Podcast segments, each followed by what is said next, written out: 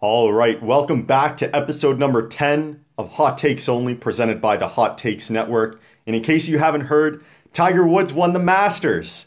I'm pleased to be joined today by a very special co host, HTN's own Mackenzie Turchan. Mac, it was a pretty magical Sunday at Augusta. Yeah, Benny, uh, thanks for having me on. Uh, it's one of those times, I think, in our life, being 21 now, that we reach a point where the sports icons of our childhood are eventually, you know, starting to phase out. And I think for Tiger, we thought, you know, one of the biggest of our day, and we thought, you know, that it, it might be it for him, 11 years. So I think for him being able to, you know, go on this 11 year road to redemption, very emotional, especially given uh, his kind of status and role that he's kind of played in our growing up. We're definitely going to get more in depth in regards to Tiger's fifth green jacket, but we've also got some other segments to look forward to. We're going to chat NHL and NBA playoffs as we're right in the middle of round number one for those sports. And then at the end of the episode, we have a very special feature as I had the pleasure of sitting down with longtime Blue Jays radio play by play voice, Jerry Howarth. It was absolutely surreal being able to talk to Mr. Howarth about some of his favorite memories with the Toronto Blue Jays because, you know, he described some moments that I remember listening to him call growing up. Uh, it could not have been any nicer, and it's honestly something I'll never forget. And I hope you guys enjoy it as well. So look forward to that later in the episode. But first, Kenzie, we got to talk about that green jacket. 11 years, as you said, in between majors. I think it's the greatest comeback in sports history. Benny, it fit. It fit fit very nicely. It did fit indeed, but it, it, everything just sort of seemed to to come together so so magically and so perfect. Tiger summed it up uh, really well in in, in his post uh, post round press conference when he said there were just so many different variations that could have played out on that Sunday, and you know what? Uh, it turned out to be the most consistent player won, and the consistency was Tiger Woods on Sunday. It was it was just a, an incredible final round. There were so many big names on the leaderboard. In my opinion, at least in all my times watching golf, this was the best Masters I've ever witnessed.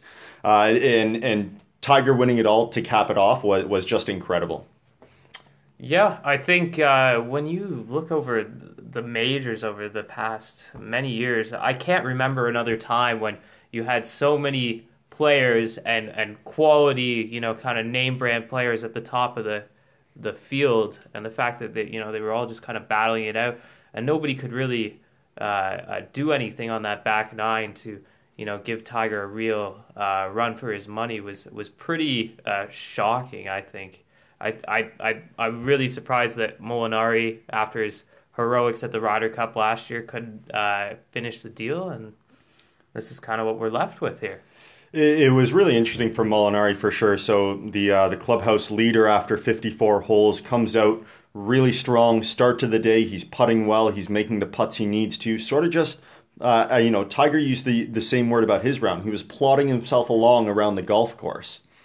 You know, I thought he was really, uh, you know, he was making those putts, but by no means uh, was it a comfortable first nine holes for him because it seemed like even though he was able to make them, the fact that you know he was under that stress, under that duress for so long, where he was needing to make you know these eight to ten footers every hole just to save his par. He couldn't hit a he couldn't hit a, a shot in to save his life, and you know every time he just seemed to be scrambling, and it seemed like just a just it.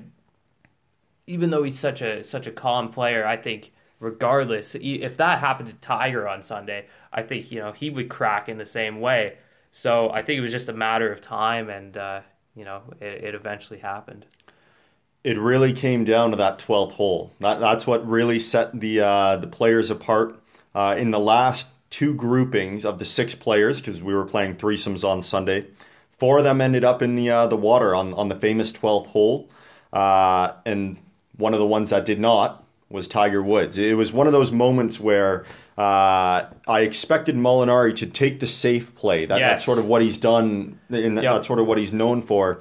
And uh, one of the most famous safe plays at Augusta, especially on Sunday. I, I, think Jack Nicklaus made this famous. You don't go for the pin on that traditional Sunday uh, location in, in the back right of the uh, the green. You go over the front bunker, you play it to the center of the green, you play it safe, and then and then try to two putt for par. Tiger did that beautifully, uh, but he also got to see Molinari dunk one in the water before, when when Molinari Yeah. Molinari inexplicably went for that pin. Yeah, and uh, I think the you you definitely uh, Tiger being able to see it right up and close, but I think uh, for Molinari and Finau too, he was still in the tournament at this point. Uh, the fact that you know twelve is kind of located just off to the side of the eleventh, the T block, so uh, I'm sure that those guys coming down eleven would have been able to see that Koepka and Poulter had had both dunked theirs and uh, you know they see that something's going on, something's not right. You know, if two guys like that put it in the drink, you know something's got to be awry. Especially Koepka, the way he kind of hits his uh, hits his irons. So I think seeing that right ahead of you, how do you not take a safer approach? And, and that's what I don't understand with Molinari. I, I again, I, I'm in your boat. I don't think that there's any scenario where Molinari doesn't know what, what has happened to those two, and, I don't know how, how you how you look at that hole now and decide you're going to go for the pin, knowing what happened that uh, or with uh, with those two players. I mean, at the end of the day, if, if you look at all those shots, uh, Koepka, Poulter, Molinari, and Finau, they were carbon copies of each other. They basically landed in the exact same Yep. spot and just rolled back down the hill. It was incredible. And then uh, I, I always think uh, Tiger had the shot in mind. I, I don't think he was ever going to go for the pin, uh, and especially not after seeing what happened. And, Yes. and, you know, at the end of the day, this golf tournament was won by the person that made the fewest mistakes, and that person was Tiger Woods. Yeah, and I think when you look at Tiger over his career, and especially on this kind of weekend, uh, he's definitely the best. I think what I could say situational player. He plays the field. You know, he sees what everyone else is doing. Do I need to play safe? Do I need to play aggressive? Do I need to go low? When do I need to go low? Uh, I think he was just able to handle those situations perfectly where everyone else wasn't able to. So the 12th hole happens, and our leaders get by there, and then absolutely all hell breaks loose on the golf course. We had so many guys in like a, a 10 to 20 minute stretch that were rising up the leaderboard, falling uh, on the leaderboard. Uh, like we had guys like Patrick Cantlay have the lead at the Masters at one point. And then Xander Schauffele starts making his run. Brooks gets back into it. DJ looks like he's going to make a late charge. It was it was just an incredible Sunday that you honestly like had no idea what the what the final outcome was going to be.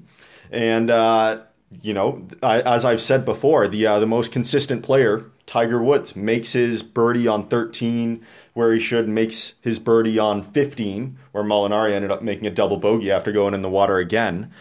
And then we get to the 16th tee when Tiger Woods hits what will be the iconic shot of this Masters tournament, and, and that is the moment when Tiger Woods was officially back.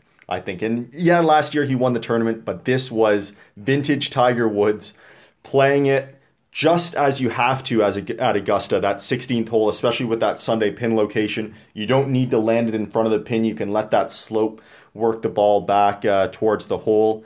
He almost jars the thing, leaves himself inside three feet for an easy, uh, easy tap in birdie. That was the defining moment, in my opinion, and that that is when I I sort of felt this this jubilation that Tiger Woods, you know, he, he's actually going to do this. He he's he's put himself in a perfect position to do so.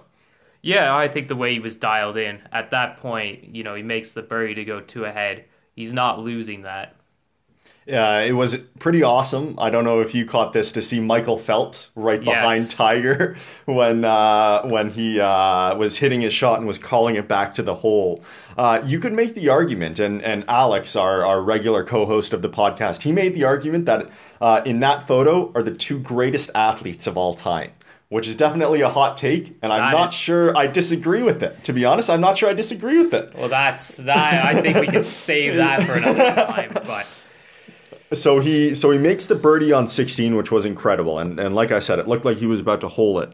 Then goes to 17T and absolutely plasters a drive.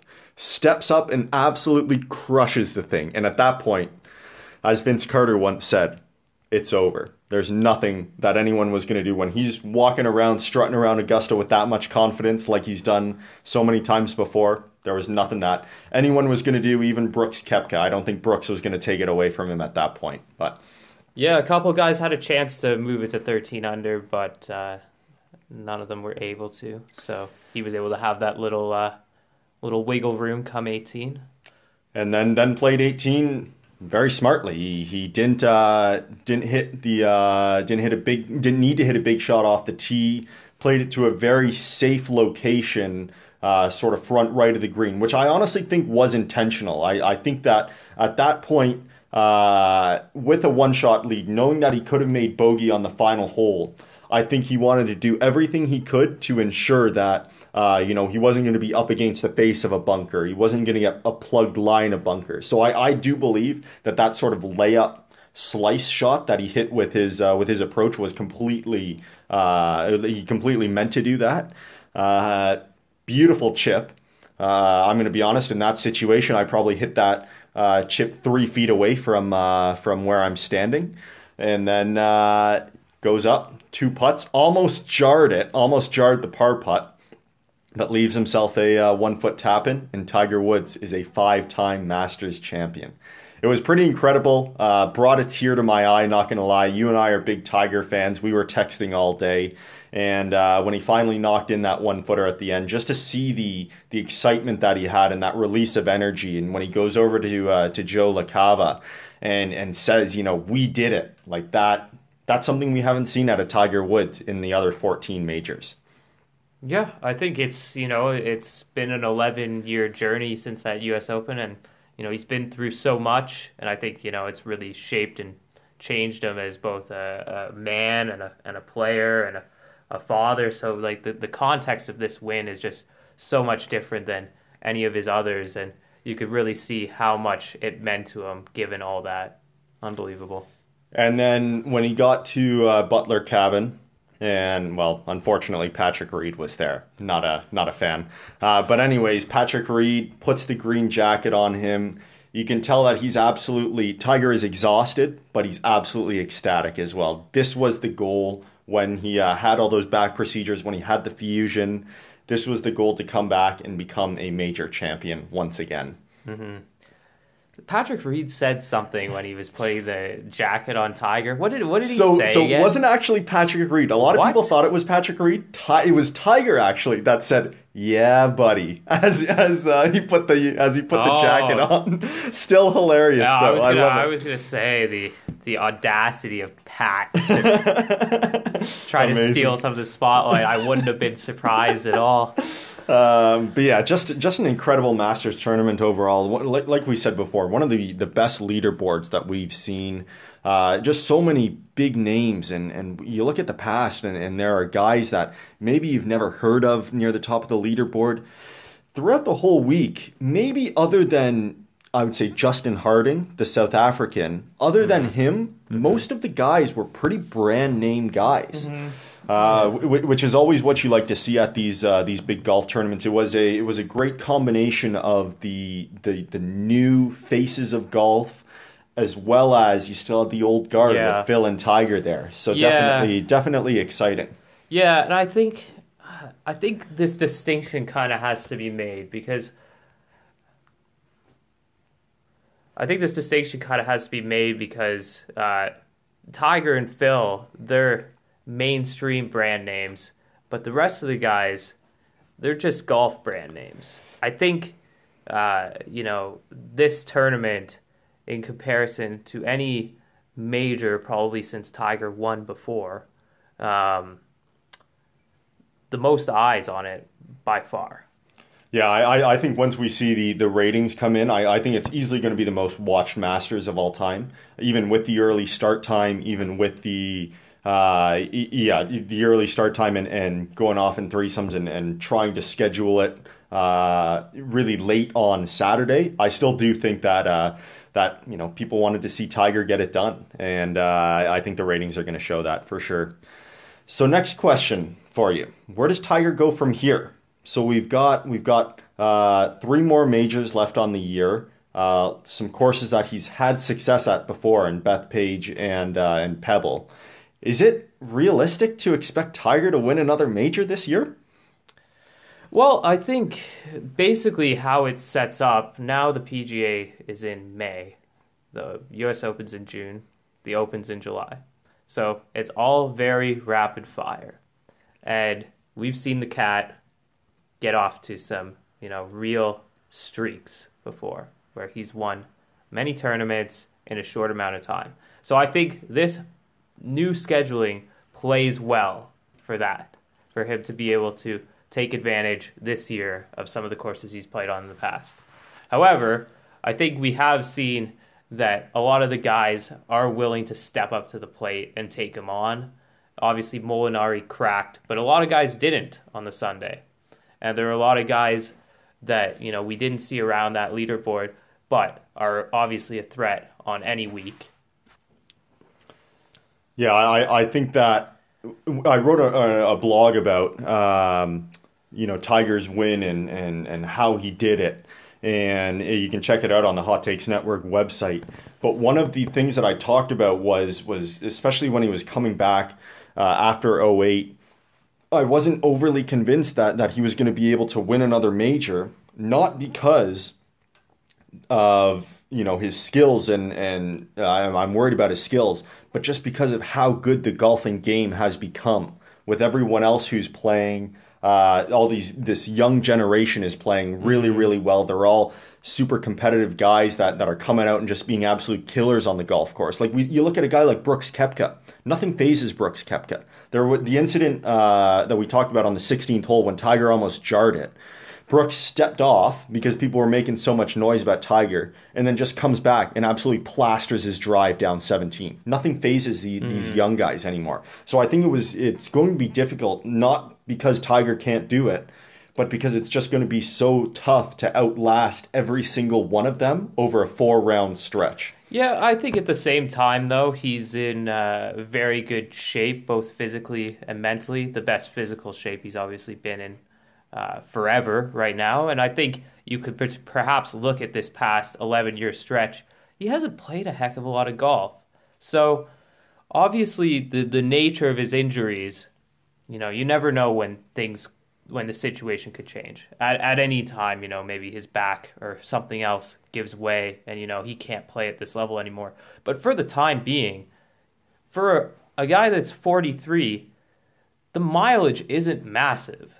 So for a guy in his 40s, when you think, oh, you know, he's competing against a bunch of, against a bunch of guys that are right in the prime of their careers, and like you said, they're they're killers. But at the same time, Tiger's the biggest killer of them all. Tiger was the guy who started the killer mentality. So nobody beats him in that aspect. They're killers, but Tiger's the apex predator. Love I love that phrasing, the apex predator. It's it's it's incredible to watch him comfortable and stalking around a golf course again. And it started at, at the Open last year, transferred over to the PGA Championship, and then then now now that he's now that he's smelling blood in the water again, now that he's got the championship, I, I think he's going to come out firing. So his likely schedule, uh, I think he'll probably play the Wells Fargo, uh, which starts on May fifth. Take the week off, go to the PGA Championship at at uh, Bethpage. Uh, great venue. I'm a huge fan of Bethpage Black. Uh, really challenging course. Then he probably goes to the Memorial next. Uh, maybe he fits in the Charles Schwab, although I doubt it. It's it's the week right after the PGA Championship. Uh, skips the Canadian Open. Plays unfortunate, the, unfortunate, but likely. Uh, plays the U.S. Open, which is at Pebble this year. Incredible. We're getting some incredible venues for uh, for major tournaments this year. Uh, it'll be interesting to see how he manages the schedule between uh, the U.S. Open and the Open. There are four tournaments in there, two of which are brand new tournaments. Uh, and then the week before the Open is, is the John Deere Classic. I wouldn't be surprised if he actually goes over and plays something on, on the European Tour. Yes, that's uh, looking at those tournaments in, in front of us, those four weeks between the U.S. and the Open. He generally doesn't play in that stretch at all. No. Maybe once, but none of those tournaments are very big for the PGA calendar. Uh, I have no idea what might be going on in Europe at the time. I know they do the Scottish Open, which usually attracts some guys. Um, but um, yeah, we'll see. Yeah, We'll and see. then and then the uh, the last Grand Slam of the year, a little different this year, is the Open uh, at Royal Portrush, which is uh, another great venue. So some really awesome golf. Uh, Tiger, the only one uh, still alive for the Grand Slam. So we will uh, we will see. Uh, you can get Tiger to win the Grand Slam at hundred to one. Just in case that, that piques your interest, perhaps. Maybe you want to throw a cool 85k down, like that one guy did in the in the states who won over a million dollars. Uh, but yeah, I- just an incredible tournament. I, I really enjoyed watching it throughout the week. Uh, golf is always better when Tiger's on top, in my opinion, and, and there's more coverage. There's uh, there's there's just a better feel. There's more excitement around. So I'm excited to see what comes. Yeah, you know, at the same time, like I was thinking about this. You, you you talk about like the excitement, and it's it's great. It's great for the game, but I don't feel like it's lasting. Do you get that? Do you get do you get that kind of? It seems like it's it's fleeting. It's Tiger, and Tiger's only going to be around. I mean, hopefully he's around for as long as he possibly can be, but it's going to be short term. Like probably the next three, four, five years. Uh, and then after that, and like, you know, you see maybe Phil is the number two guy in terms of mainstream popularity after that.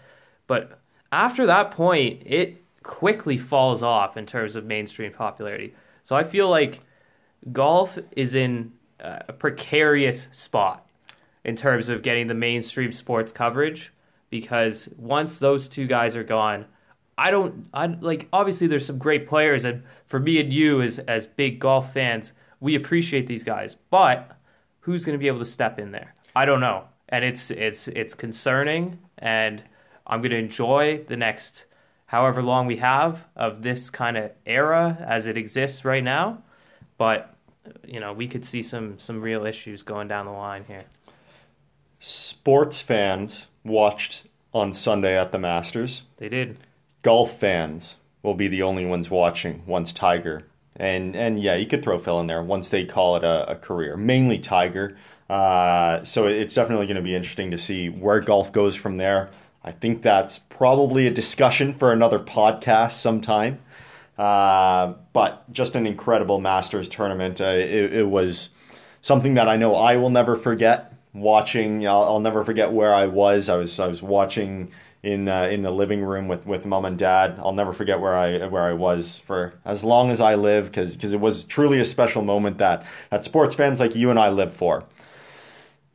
Want to move on to some uh, some NHL and some NBA playoffs now. Uh, do you want to do hockey, hockey or basketball first, Mac? I'll let you pick.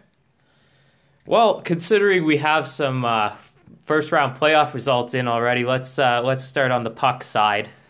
So I think I know where I want to start. Yeah, let, let's talk about the Tampa Bay Lightning for a second. Uh, so I'm holding my hand up. You obviously can't see it, but uh, I'll be the first to admit I completely botched that one. I called the Tampa Bay Lightning the greatest hockey team of all time, and I truly thought they were. And then Columbus comes in and absolutely steamrolls them. For there were 12 periods in the season, they won 11 of them everyone except for the first one. Uh, and and you're looking at this, and, and I just can't figure out uh, what happened. So for those of you who who haven't been been keeping up with it or, or heard about it, which which would be crazy, I think. Columbus last night. We're recording this uh, Wednesday evening. Columbus last night sweeps the Tampa Bay Lightning for nothing. Tampa Bay Lightning putting up the greatest regular season a team has ever put up in, in the NHL. Yeah, I think tied tied for best with uh, I think Detroit One of the De- sometime one in the nineties. Yeah, and Columbus squeaking into the playoffs at the end. Mind you, Columbus didn't make a lot of deadline moves, and, and they were, you know, we, we called them a dangerous wild card team. But uh, they come into Tampa Bay, go down 3 nothing after the first period in game one. And I watched that period, and I do not know that I've ever seen a hockey team play a better period than Tampa Bay played in that in, in that game. I turned off the game at that point. I switched to another game. Yeah, it was it was the Pittsburgh uh, Pittsburgh New York Islanders game that I switched to as well. Comeback. Columbus has made a, an incredible comeback. Go up late off of a uh, Seth Jones an eventual winner to go up 4 3. And they just keep rolling. They never stop. They take three straight. Uh, some of the games were not even really that close. Like like Columbus dominated uh, game two, I think it was, and they looked really good at home as well. And the crowd was into it. Torts was getting beer showers poured on top of him by fans. Like j- just an incredible atmosphere, and and they took it to them. I'm so happy for the Columbus Blue Jackets. I'm so so happy for that franchise. They have just pained and pained their way through their 20 year existence. It's just been low point to low point. They've made the playoffs a couple times. This is their first series win. Is there another franchise in the NHL that hasn't won a playoff series? I can't think of one. I can't think of one either. This is just like a monumental moment for that franchise. I think all we talked about this year is oh, they've got a whole bunch of free agents. Bobrovsky, he's going to leave. Panarin, going to leave. Duchene came over in the trade. He's going to leave as well. So people were thinking that Columbus, you know, after this year, they're going to go straight back to the bottom of the league. But I think this changes. I mean, we'll see. But this could change absolutely everything for that franchise. Six days changes the course of a franchise. I can't believe it. It, it, it is pretty incredible. And, and one of the quotes from, uh, I, I can't remember his name, but um, one of the one of the people in the front office of Columbia, I, I think, or Columbus, their uh, their general manager, he came out today and said, um, you know, at, at the end of the day, when we had the decision to make about whether or not to sell all of those free agents you were talking about, Mac, or or you know, try to make a run for it, uh, we decided that we didn't want to give fans another year of oh Columbus, you know we we're we're so bad. We keep shipping off our players for draft picks, draft picks that never work out, never work out. We wanted to give fans a reason to come to the rink, and at the end of the day, if it doesn't work out, you know, he said that's on me, and and I'll I'll take the blame for that. He's not taking any blame, that's for sure. They looked like an absolute wagon in round number one. Yeah, so I think if, you know if you look at this from a, a Boston or Toronto perspective, maybe you're the maybe you're now the favorite coming out of the East, whoever comes out of that series. But talk about a wagon. I don't want to face that team in the next round. I'd like. I think just if you ever saw an example in sports of what a bit of confidence and momentum can do, and just being able to you know trust in a game plan and stick to it. This is probably the best example I've ever seen in my life. They had a game plan they went down 3 0 to Tampa in the first period, stuck to the game plan.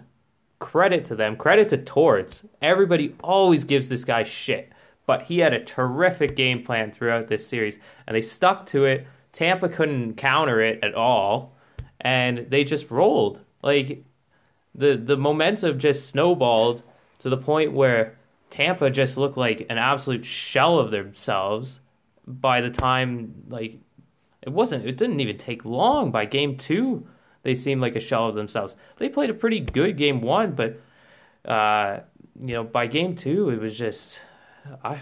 I it, like. Do you blame this core group who has never been able to get it done? They made it to the the final once. They lost. Uh, they've had some other. They've had some other chances. They haven't got it done. They've got probably the best core group in the league but you know they haven't been able to do anything with it. They they put themselves into a, a, mental pretzel that they just couldn't escape from after after game one, and I think it's the complete opposite of what you said with Columbus just a lack of confidence. And, and Columbus gained all this confidence from, from this amazing comeback. Where if you watch the uh, the game where, where I eventually flipped back to it, mm. uh, Columbus didn't try to get it back all at once. They they just stuck to the game plan that Torts laid out in front of them, and and they they they continued to just chip away, and then they sort of got a flurry of goals in, in the third period. But but throughout the uh, the game, at least the parts that I watched, they they looked good, and I just don't think Tampa Bay was was mentally prepared for this wild card team to come in and actually play hockey against them. And I don't think they were a, uh, ever able to to separate themselves from that. And, and, I also think that it could have been a little bit of Tampa Bay not really having played any meaningful hockey in a really that's, long time. That's what Jon Cooper had to say. And I watched like I always love seeing when, you know, something goes to absolute shit and it's over and a team has gone out like this. There's not too many examples that are extreme as this, but I love watching to see what the reaction is. So I saw Jon Cooper said that, and that's basically the point he brought up. I'm surprised the coach brought this up, that they didn't play enough meaningful games. I'm really surprised he brought this up because it's essentially saying that, you know, your guys, you know, aren't battle tested, you know, they haven't gone through the rigors before because they have. And this core has. And I saw they asked a few players about this uh, after the game, after the press conference, and they did not look happy with what he had to say about that. Uh, it it's, looked it's interesting. that yeah. it seemed seemed like some very divisive comments because it's essentially I mean it's somewhat describing the context of their season they had such a good season but at the same time you know this core has all this experience under their belt already so you know these guys have gone through the battles they know what to expect so he's essentially throwing them under the bus and saying they can't handle the pressure because they've never been through it they have so it, it feels like it's very divisive, and we'll see where it goes from there. especially with him getting that big uh, big contract extension that he that he just signed. Mm-hmm. But I, don't- I don't think uh, the team was sort of in shambles once uh, Kucherov went down with or uh, got that suspension, and then uh, Victor Hedman got injured. Mm-hmm. Definitely, you know, tough to see your two probably best players uh, have issues like that in a playoff series, but you still don't expect to get swept if, if you're tied for the best team in, in NHL regular season history. But Thought thought Stamkos had a poor series.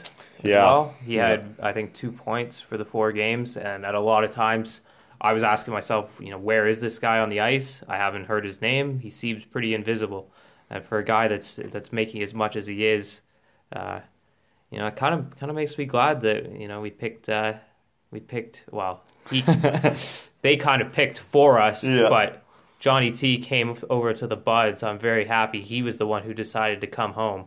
I, I agree definitely. I, I do like Steven Stamkos, but yeah, definitely not a not a great series from him. Uh, let's talk about the other uh, the other sweep that happened last night. One that I was almost equally as surprised was a was a clean sweep. The New York Islanders getting the job done against the Pittsburgh Penguins. Yeah, you know, Benny, I'm going to be honest. As as surprised as I was about the Tampa series, I was equally not surprised by this series. Really, I, for me, I made some money off this series I love it. I love it. because I don't I don't know what it is, but just watching both these teams through the regular season and especially late, how New York Islanders kind of just came on through the second half of the season and really, you know, you could especially see it in the times when Toronto came and visited the island. They as a team, as a franchise, with how everything has gone for them in the past, you know, 10, 15 years, as long as I've been watching. And then Tavares to boot, leaving after, you know, kind of seeming committal to, you know, staying with the franchise, being the kind of centerpiece, and then just kind of bolting to go home. That organization has such a chip on their shoulder. And it's amazing to see how that comes out on the ice and with the fans because it is it is something it they are a tough tough team to play against. And i think you saw through that series it was the most i think probably the most physical series in the first round that i can think of. Uh, i think that's especially shocking because you, you see some of the west matchups and you think oh sh- you know these guys are going to go at it pretty pretty big time with some heavyweights on both sides. But the Islanders are a gritty team that, you know, I think with the chip on their shoulder and the way they're playing right now, where it's kind of a, a very collective system, it's perfect for the playoffs. Perfect. Yeah, it, it'll be interesting to see what happens in round two. Uh, for those of you that, that don't know or didn't listen to the last podcast, uh, the Islanders got to play in, in the Nassau Coliseum round one, which was absolutely buzzing for the uh, the two games that were there. The NHL is making them go back to the uh, the Barclays now for round two. What a shame. Shame. Shame on the NHL. I hope it's not Batman making those those decisions. So it'll be interesting to see. Likely against Washington in round two should be a phenomenal series. Mac, I want to get to uh, basketball, so we're going to go through each series, and I just want your quick predictions as to who's going to take the uh, the remainder of the series.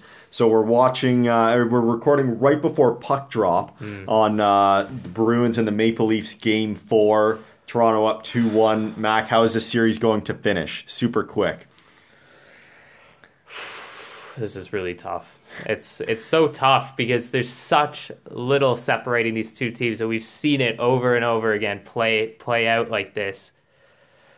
Uh, you know, I think it's one of those things where less expectation is on Toronto than there was last year coming into these playoffs. So they're coming in as a bit of a dog in this series.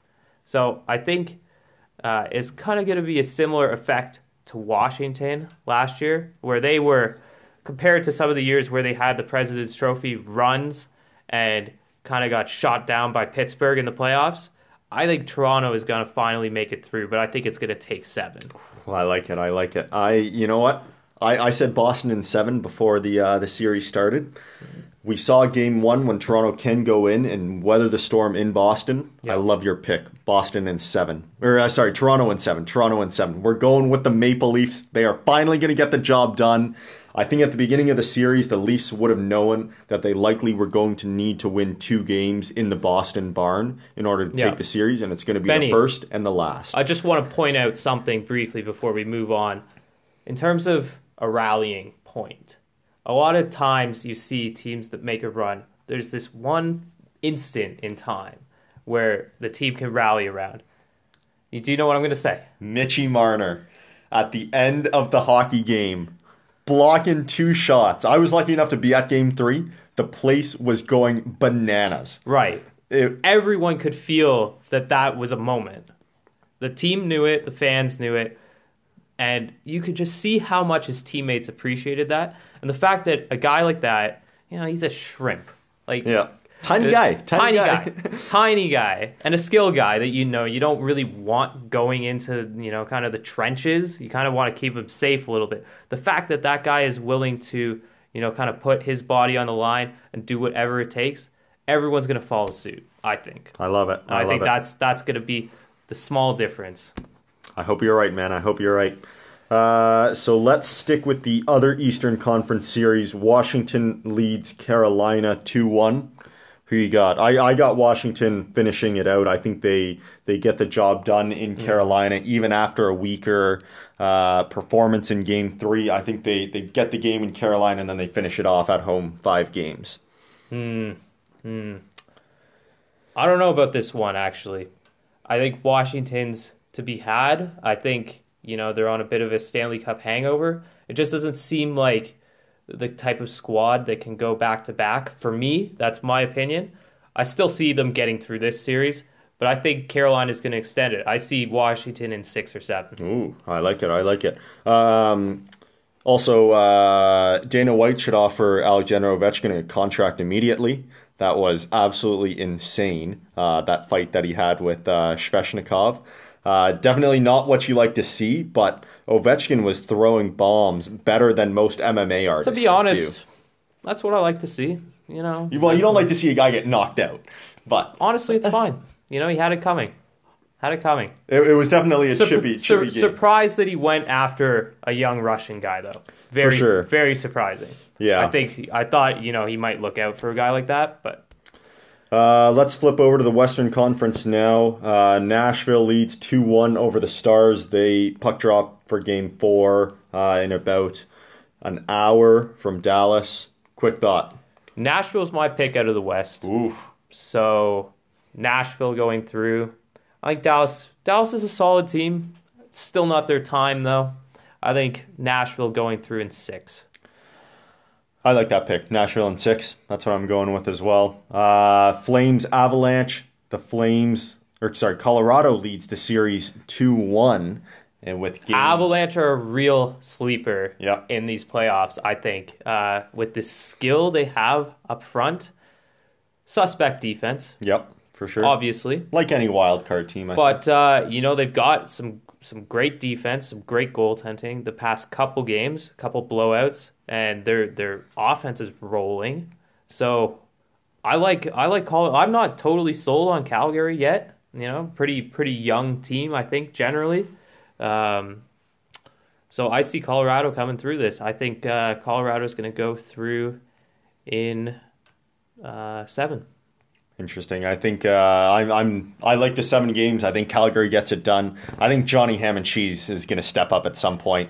I'm not. Sh- I'm. I don't know. He's too good know. of a player not to, in my opinion. But can he, well, can one guy do it? Do it all? And that's them? the thing. That's that's the question. But I like Calgary in seven. Uh, let's go over to the Blues and the Jets. Very interesting series. Winnipeg getting the job done in overtime last night. I think it was Kyle Connor getting the overtime winner. Uh, series tied 2 2. Game 5 goes tomorrow night in Winnipeg. I've got the Jets coming back to the MTS in Game 7, getting the job done. I think it's been a big break for Winnipeg to finally be able to start solving Binnington because they were getting really frustrated in the first couple games, as as teams throughout this second half of the season where he's been absolutely lights out for them. But definitely getting the breakthrough in overtime last night. I think the Jets are the better team in this series, and I see them going four straight. Uh, so I see them in six. In six? Yeah. I don't disagree with the pick. I'm going to go with seven still. Uh, last but not least, uh, we've got the Vegas Golden Knights, or should we just call them Ryan Reaves? Because that's all that seems to they need to beat the San Jose Sharks. Uh, versus the Sharks, Vegas leads 3 1 after winning last night's game a whopping 5 0. Uh, I think Vegas gets the job done in San Jose, finishes it off in five. Ryan Reaves is totally in the head of every single member of that Sharks team. It's incredible to watch. Hell of a player. Very underrated player. Very underrated player. Um,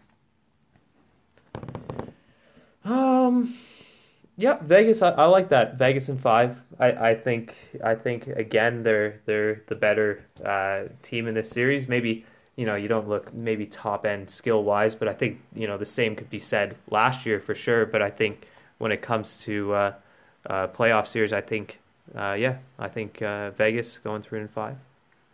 Love it. There's the NHL. Hopefully, uh, hopefully we don't look like fools tomorrow morning when some of these games happen. But uh, all right, let's switch over to the association. We don't have much time left, so we're just going to talk Toronto Raptors now. game one, tough one tough game one to watch. The Raptors lose by three last second, or last, not not quite last second, but last uh, minute winner.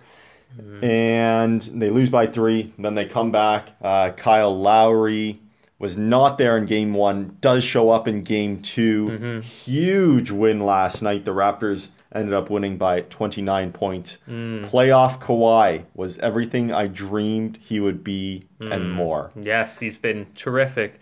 I thought it was pretty interesting watching the kind of uh, demeanor of the Orlando Magic late in that game last night because I thought, you know, they. I think they probably went into Toronto and got done what they wanted to, regardless of the fact they got smashed last night. They split. That's probably as much as you could ask for as a as a seven seed, and they looked really down on themselves at the end of that game. Uh, I think you know they kind of came to a realization that they're outmatched. I think they look very frustrated, very uh, disappointed, very disheartened, and I don't think they should feel like that at all. But my worry is that that's going to spiral on them. I think they should actually be pretty high on themselves given the way they took out that first game. Because now they're going home. They got the they got the split. They got a couple opportunities. And with Toronto's playoff history, you know, Kawhi be damned, you know, he's here, but we've already seen that, you know, it's not, you know, it's not going to solve all our playoff woes. Look at game one. You know, that happened. So uh, Orlando, I think they still have a great shot in this series, but I'm I'm worried about where their their their heads at mentally. But I, I think I think Toronto's gonna gonna roll from here. Actually, I, I agree. I, I think you look at game one. Orlando played just about as well as they could. DJ they, they, Augustin is not going to play a better basketball game. And at the end of the day, I, I was saying, I think I said it to you, or maybe it was someone else if DJ Augustin decides that he wants to shoot 75% from three point range for the series, Mm-hmm. there's absolutely nothing the Raptors can do about it. They, they contested shots well. There were a couple open ones that they made, but they played relatively good defense, I thought. Shots weren't falling on the offensive end. Uh, so I, I think it was just about as bad, as unlucky a game Mm. that we had, and just about as well as the Magic could play, and they Yeah. still only won by three points. Yeah, so I thought you were gonna say we played a poor game there, and you didn't end up saying that, but I think I agree with you in the fact that we had a lot of the right ideas going on.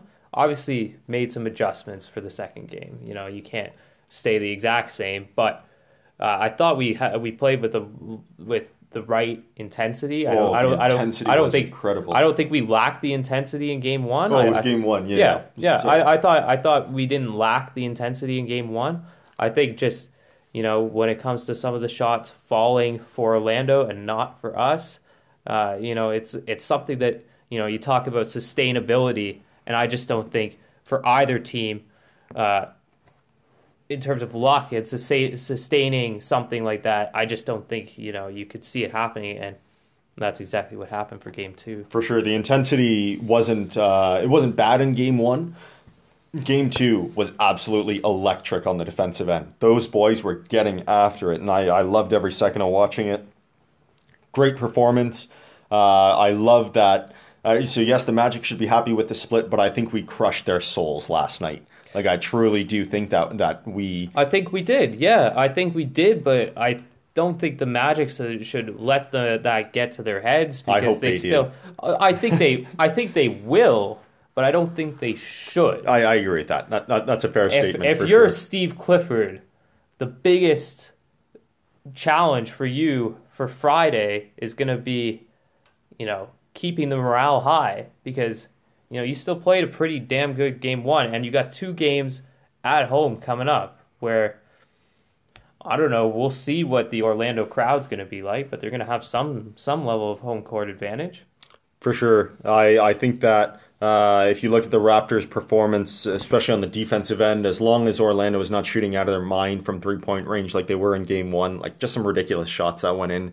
Uh, they're playing the pick and roll really well, the Raptors are. I really liked what they did last night, uh, coming above and trapping for a lot of it. I, I think that's really smart. At the end of the day, if you get caught inside and they break the, uh, the, the PNR, I mean, that's fine, I think you can live with that. And then I thought they played the perimeter really, really well. They weren't they weren't out of position. They weren't chasing a lot. Uh, ultimately, like I think I think you want a guy like Vucevic to have to beat you against a guy like Marcus Gasol or a guy like Serge Ibaka. I, I think if you get into a situation where that happens, I think that that's what the Raptors want. I don't think they want shots from the outside.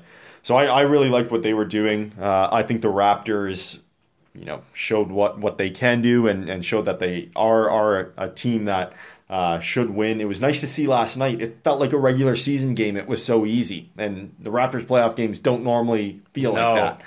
So I, I I think the Raptors are going to continue to have success. I actually think they go down to Orlando and win both games, and then come back.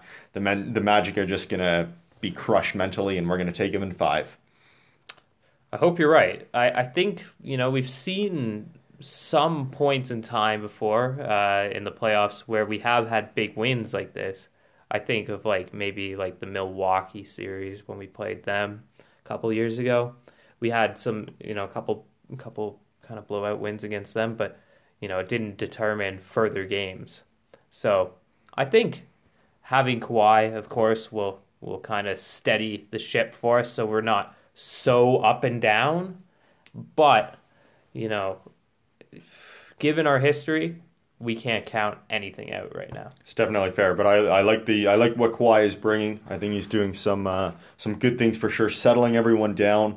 Uh, the jumper looks sweet, it's very very smooth, very sweet. I'm I'm loving it.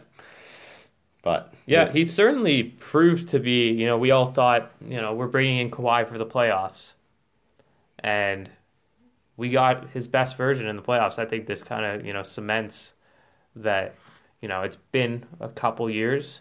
Um, people are wondering, you know, can he still can he still ball in the playoffs? I think he's been, you know, he's proved that very quickly. So I think this once again reestablishes him as top five player in the show.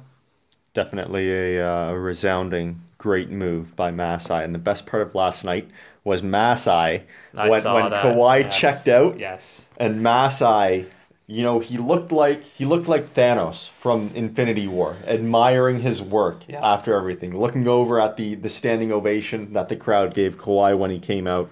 So definitely exciting. Uh, game three goes Friday night, so. Uh, definitely make sure you uh, tune in. Hopefully, the Raptors can continue their strong performance.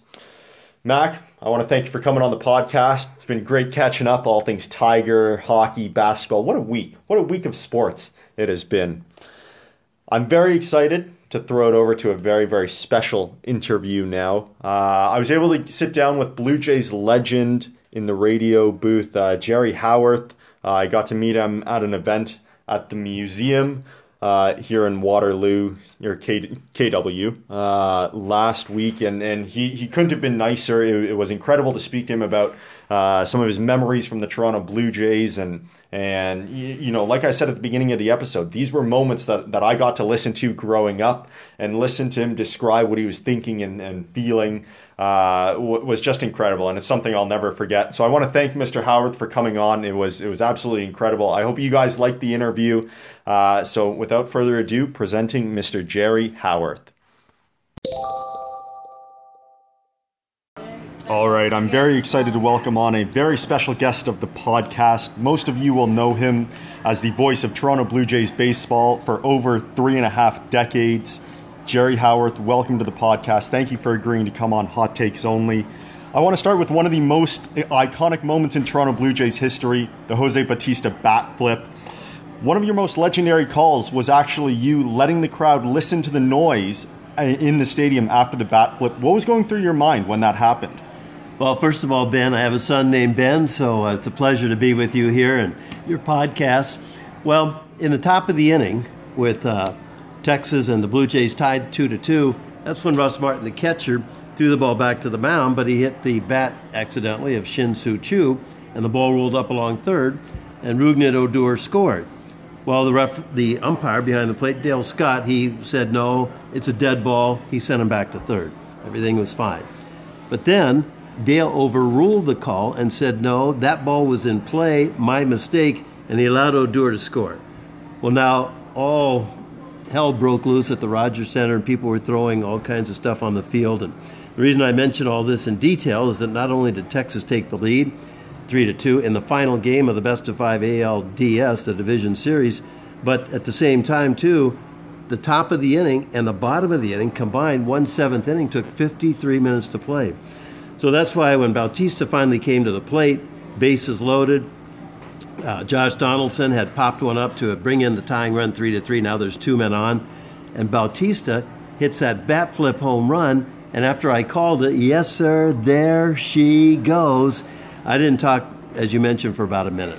And the reason I did that, Ben, was I wanted to enjoy the crowd. It was as loud as I'd ever heard. I wanted people across the country and wherever they were to take in that sound too. Like I'm right there, I can hear the crowd, and I did not want to talk over that. Incredible. One of my favorite moments listening to you for sure.